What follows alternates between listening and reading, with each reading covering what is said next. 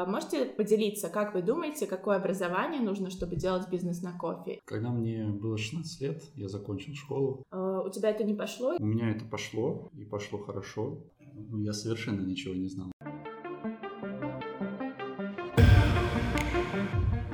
Всем привет! Это новый выпуск подкаста «Русбейс Янг. Никогда не рано». И я его ведущая Даша Кушнир. В каждом выпуске к нам приходят два гостя – начинающие и состоявшиеся предприниматели из одной сферы. С ними мы говорим о том, как разные поколения смотрят на бизнес, на рынок, какие есть преимущества у самых молодых, а какие у самых опытных. Также мы обсуждаем, почему запустить свое дело можно в любом возрасте. Так ли это? Вопросы задаю не только я, но и герои. Сегодня с нами Никита Сторожук. Привет, Даша. Привет. И Филипп Лейтис. А, Никите 24 года. Он создал сеть кофейной кофе-баров в Калуге и Москве «Кофе Хаб». Филипп – основатель сети «Правда кофе», собственного производства по обжарке зерна и тренинг-центра обучения бариста. Все верно? Да. А, мой первый вопрос. У вас очень разный бэкграунд. А, например, Никита не занимался а, кофейным бизнесом до того, как открыл кофейню, он не работал никогда да, бариста, да. а Филипп, наоборот, э, очень опытный бариста да. и начинал, собственно, с этого.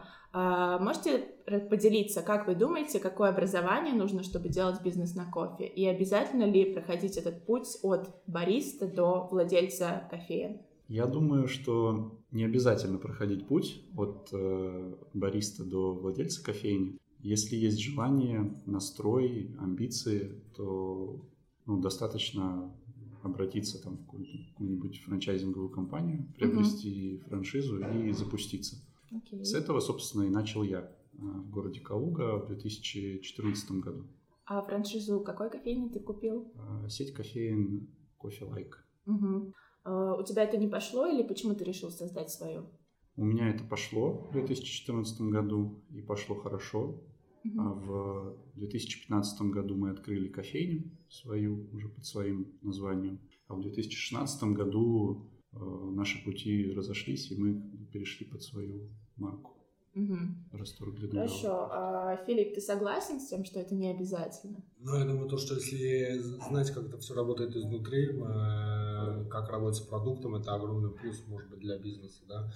Но, в принципе, если, ну, как, как сказать, у меня есть, допустим, опыт там варенья кофе, да, но у меня не было опыта там ведения бизнеса, я не понимал там э, бухгалтерия, еще что-то, и все методом пробы и ошибок. Здесь, как бы, мне кажется, Просто если не, нету там большого, ну или опыта варенья, понимания продукта, может быть, некоторые процессы, они будут сложнее, да, и больше шишек набьешь в этом mm-hmm. плане.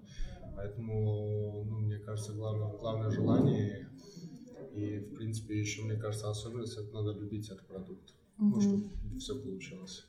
Никита, можешь рассказать о своем образовании? Я так поняла, что оно связано как-то с управлением, с администрированием, с чем-то таким. И, и как оно тебе помогло в твоем деле? Когда мне было 16 лет, я закончил школу, 9 класс, и поступил учиться в колледж э, по mm-hmm. технической специальности. Меня все, все время тянуло в IT-сферу. Э, я уже в 16 лет работал разработчиком удаленно в компании по созданию интернет-магазинов. И учился в колледже в направлении информационные системы. И очень э, ну, странно занесло mm-hmm. в кофейную сферу. После этого я обучался дистанционно в City Business School. Угу. Там было обучение по программе мини-MBA. Да, есть очень разные мнения в отношении бизнес-образования в России. То есть многие считают, что это ну, не очень качественное образование.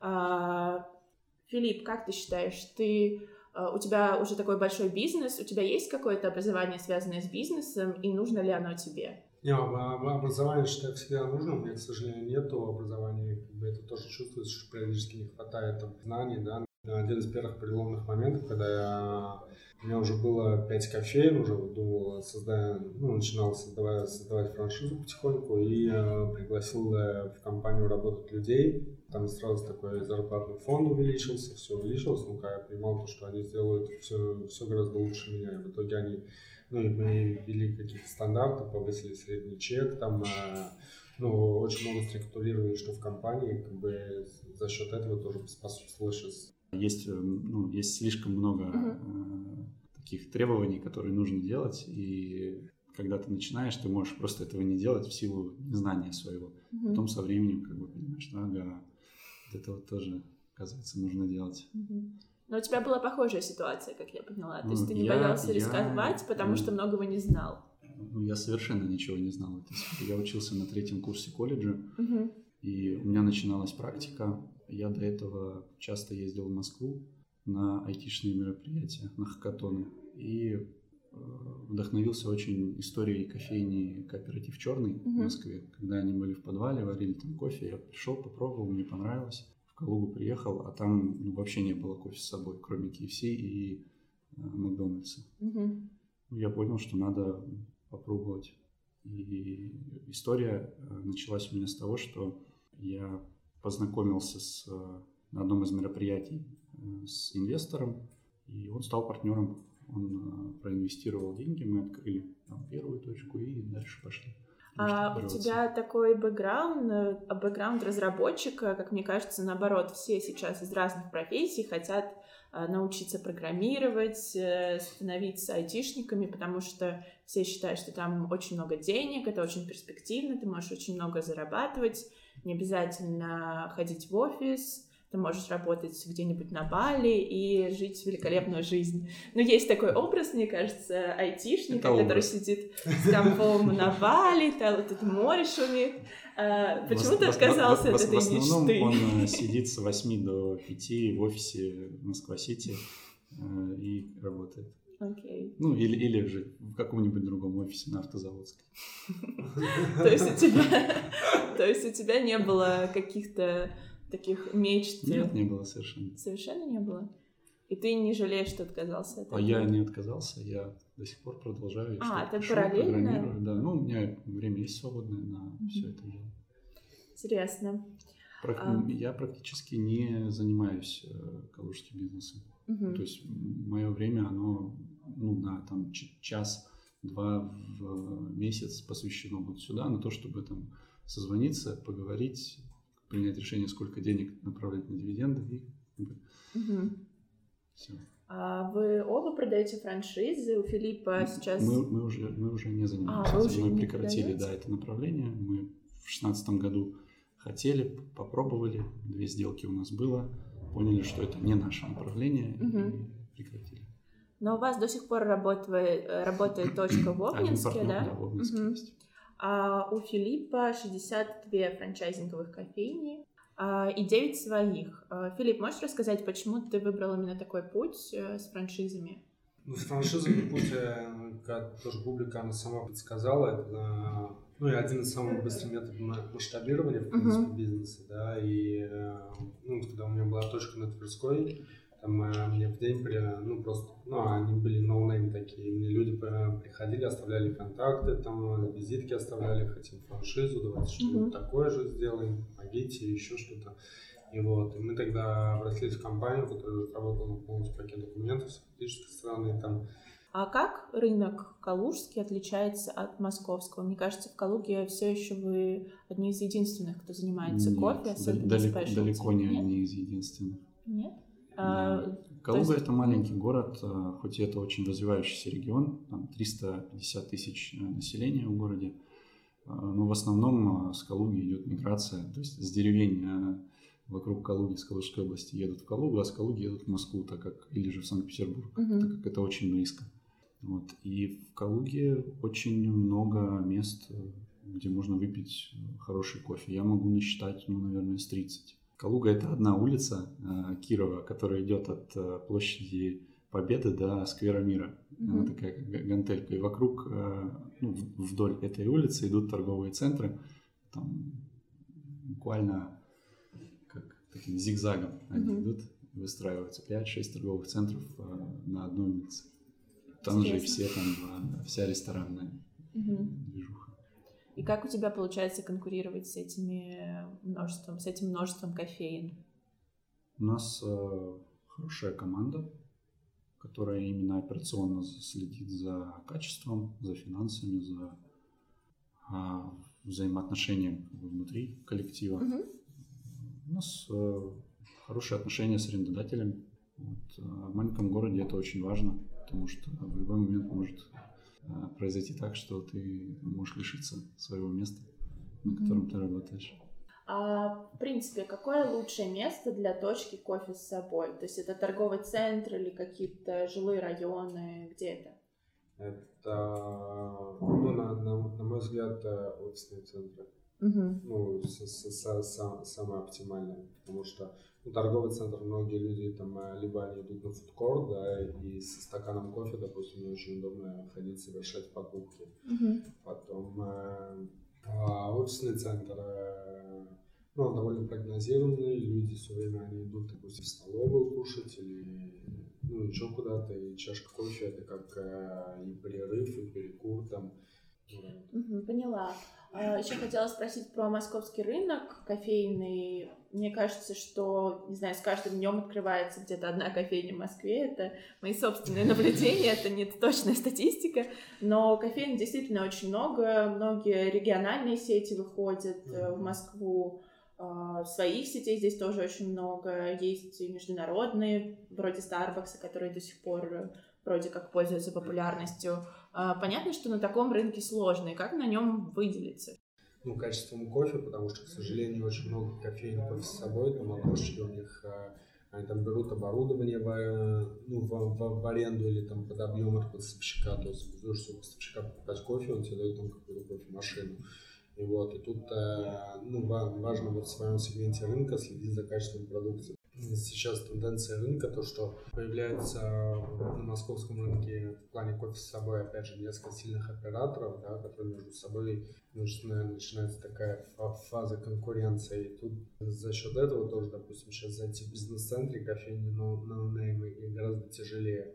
А как ты считаешь, в принципе, московские потребители кофе, они разборчивые, им очень важно качество этого кофе, который они пьют с утра, или для них это просто вот взбодрился, или что это? Здесь, здесь опять же, потому что поскольку сегмент э, рынка стакан с собой ходить по улице, он такой, ну, он развивается, да, то есть люди, они тоже, так сказать, ну, при, пристреливается, да, есть как бы тенденция, ну, то, то, что я вижу, то, что более там а, ну, молодое поколение, которое там сейчас 18 лет, да, им, в принципе, кофе это просто, ну, как фан, как аксессуар больше, да, то есть они, ну, качество кофе не особо обращают внимание, они еще не, не, не знают, как ну, разбираться. Uh-huh. И вот это ну, это как аллегория, когда все, все начинают, там, грубо говоря, там, вино пробовать. Все пьют вино, как бы, вроде невкусно, морщится, но как бы, ну, пьют вино. Это, как бы. и вот, а, а потом уже со временем начинаешь разбираться. А, а если взять, там,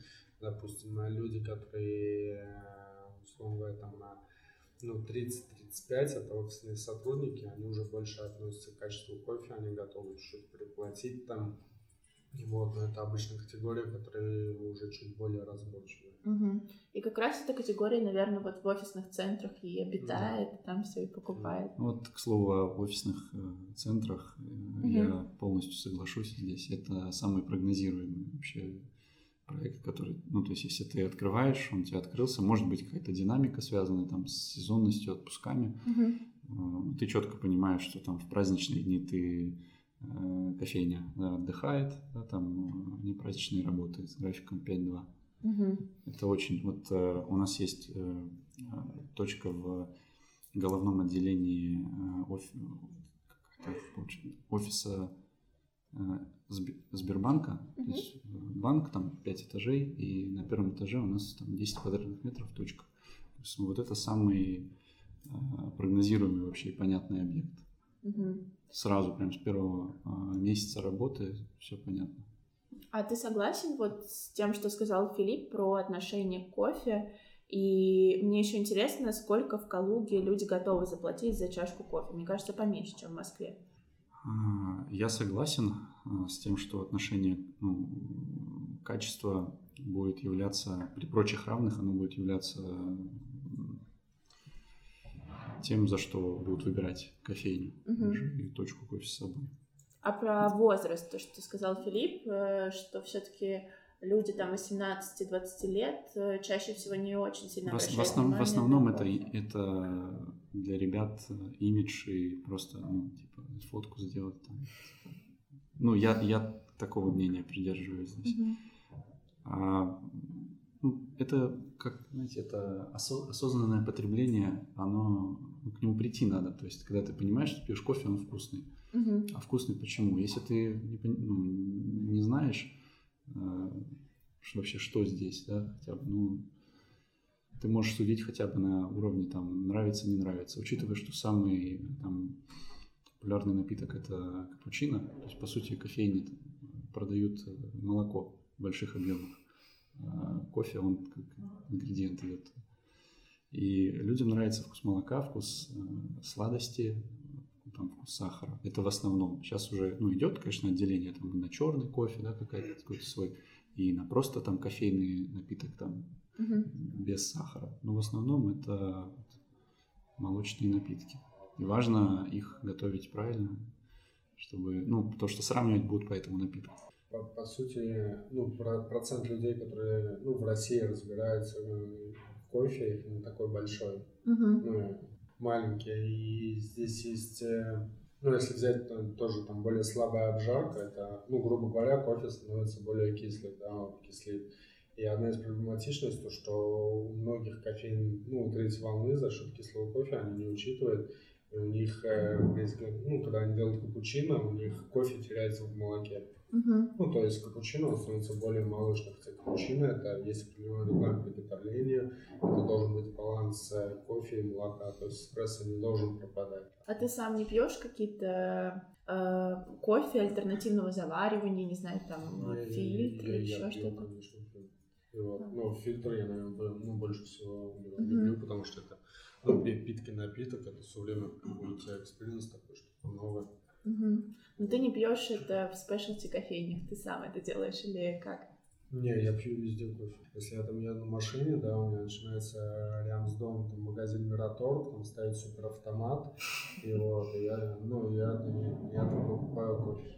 Ну, там, э, хоть у меня и дома стоит там кофемашина, и все эти воронки, но плюс дома я, ну, как, как-то нету времени там и заварить, и помыть, и все дела. А так быстро забежал в магазин, большую чашку кофе взял, да, и суперавтоматом, ну, там, а, све, ну, свежеобжаренный кофе стоит, как бы, ну, нормально, ну, нормальный кофе еще, обычно два сахара добавляю, и все, у меня начинается, ну, мо- моя утро. То есть у меня нет, как бы, такой, ну, какого-то снобизма, предвзятости, там, еще что-то, Мгм. могу везде абсолютно, ну, попить кофе. Ну, и плюс это, как бы, да- дает более, ну, по, по пониманию, поним- пониманию, что, что, что творится. Мгм. Что люди пьют еще, Да. да, то есть ежедневно. Ну это Это, как... это ведь и, ну, и хорошо. Ну, то есть э, есть э, даже там, мем в интернете в плане там, эволюция того, как, как человек э, кофе пьет. Он там начинает там с капучино, допустим, сладкого, там дальше там переходит, допустим, пробует эспрессо, пробует Мгм. там потом заваренный черный кофе, потом там приходит к фильтру, да, Мгм. пьет обычный фильтр просто. И потом уже такой, а, типа, наливай. Ты нальешься? Окей. А ты сам какой любишь пить кофе? Я фильтр тоже пью регулярно. А я тоже. Тут клуб. Любителей фильтра. э, к слову о спешлти кофейнях, Мгм. Я соглашусь здесь с Филиппом, что это, особенно с аналогией про Феррари, да, э- это как ну, люди еще не готовы были. Э, В те моменты, когда это начиналось, да, не было такого слоя людей, которым это было нужно. Кофейня, э, как бизнес, она должна в первую очередь решать проблему, а не создавать ее. Мгм. Открывая кофейню, не знаю, там в спальном районе, или же открывая кофейню в районе, где нужен там кофе с собой, и ты там варишь э, кофе там, какими-то альтернативными методами, варишь долго, дорого, там, не всегда вкусно, со снобизмом, ты не решаешь проблему. Ты должен как бы, понять, как ты можешь быть полезен да, в этом районе. Открывая точку кофе с собой, ты в бизнес-центре, ты решаешь большую проблему для людей. Какие есть вообще маркетинговые стратегии у кофеин и у кофеин, в которых кофе с собой люди покупают? Или это не особо важно? Здесь важно, что, не знаю, люди ходят, э, работают в этом офисе, у них вот есть выбор пойти в эту кофейню или там пойти купить какой-то растворимый кофе в столовой и все. Ну, э, здесь я согласен с тем, что это только локальный маркетинг, локальная история. Если же это кофейня, то можно использовать дегустации, проводить, там вводишь новое меню, провел дегустацию, допустим, либо же, ну, событийные, в основном, какие-то мероприятия. Кто-то пришел, что-то рассказал, сами что-то провели, uh сделали. Событийные, они могут быть ну, какими-то либо акционными, либо же именно творческими да, направленности. На точках также у нас хорошо работает формат дегустации на, допустим, на Сбербанке. Регулярно проводим, а, когда новое меню вводится, после этого прям сразу хорошо все продается. Это какие-то каппинги или именно дегустация Нет, это дегустация еды? нового меню. А, да, угу. то есть мы произвели, да, там всем, всех угостили, и все, и после этого начинают покупать, пить. Локальный маркетинг, с, ну, с точки зрения флайеров, не знаю, у нас в Калуге сколько мы не пробовали, но плохо получается это. Очень угу. маленькая конверсия. То есть Мне денег кажется, много тратится. Ну, может быть. В целом а, как бы реклама в социальных сетях, она в Инстаграме, ВКонтакте, она во многом помогает стимулировать именно событий какую-то. Не просто там а, приходи, подпишись в группу, да, а именно когда событийные приходят мероприятия. Вот это вот у нас больше всего работает. А вообще, как вы развиваете соцсети? Это какая-то основная задача, набрать, не знаю, подписчиков в Инстаграме? Нет, э, нет задачи такой набрать. Э, мы замеряли даже там ну, активность в социальных сетях, она совершенно не коррелирует с выручкой. Только время ты как бы тратишь больше на это дело, а в результате ну, не увеличивается. Может быть, лояльность там это как-то влияет, но непонятно, как это все замерить. Спасибо. А, последний вопрос. Э, это такой традиционный вопрос в нашем подкасте. А, как вы считаете, какие преимущества есть у самых молодых, а какие у самых опытных предпринимателей вот в, кофейном, в кофейном бизнесе? Филипп, как ты считаешь? Ну, здесь, мне кажется, ну, если взять там меня там пару лет назад с своими знаниями, вообще, мне кажется, сейчас ну, сделал бы все, все, все по-другому, по-другому бы это, э, ну, бизнес бы структуру немного выстроил, да, и как бы, мне кажется, у молодых одно из преимуществ, что они могут э, сделать все как надо Никита, а ты как считаешь, какие преимущества у самых молодых, а какие у самых опытных предпринимателей в кофейном бизнесе? По сути, все, кто сейчас э, владельцы сетей, это первопроходцы, которые как бы, набили шишки, сделали Э, бизнесы сами в абсолютно новой сфере. Это, это плюс большой для них. То есть они заняли рынок, его часть, и продолжают. У них есть ресурсы, есть там отлаженная работа, возможность э, там, запускать объекты. А для молодых и для новичков все, вся информация, которую они могут найти, да, ее проанализировать и изучить перед стартом, это вот большой плюс. Угу. То есть информации стало гораздо больше, да, чем, например, да, безусловно, знаю, безусловно. То есть, ну, во-первых, и ры- рынок совершенно по-другому сейчас выглядит, то есть очень много заведений. А, я думаю, что рынок будет э, перетерпевать изменения в плане, что энтузиасты будут уходить, а профессионалы будут оставаться. Угу. И энтузиасты будут продавать, а профессионалы будут покупать. Okay. Вот это вот, э, ну, я вижу просто, что вот Такое же происходит? Да, да.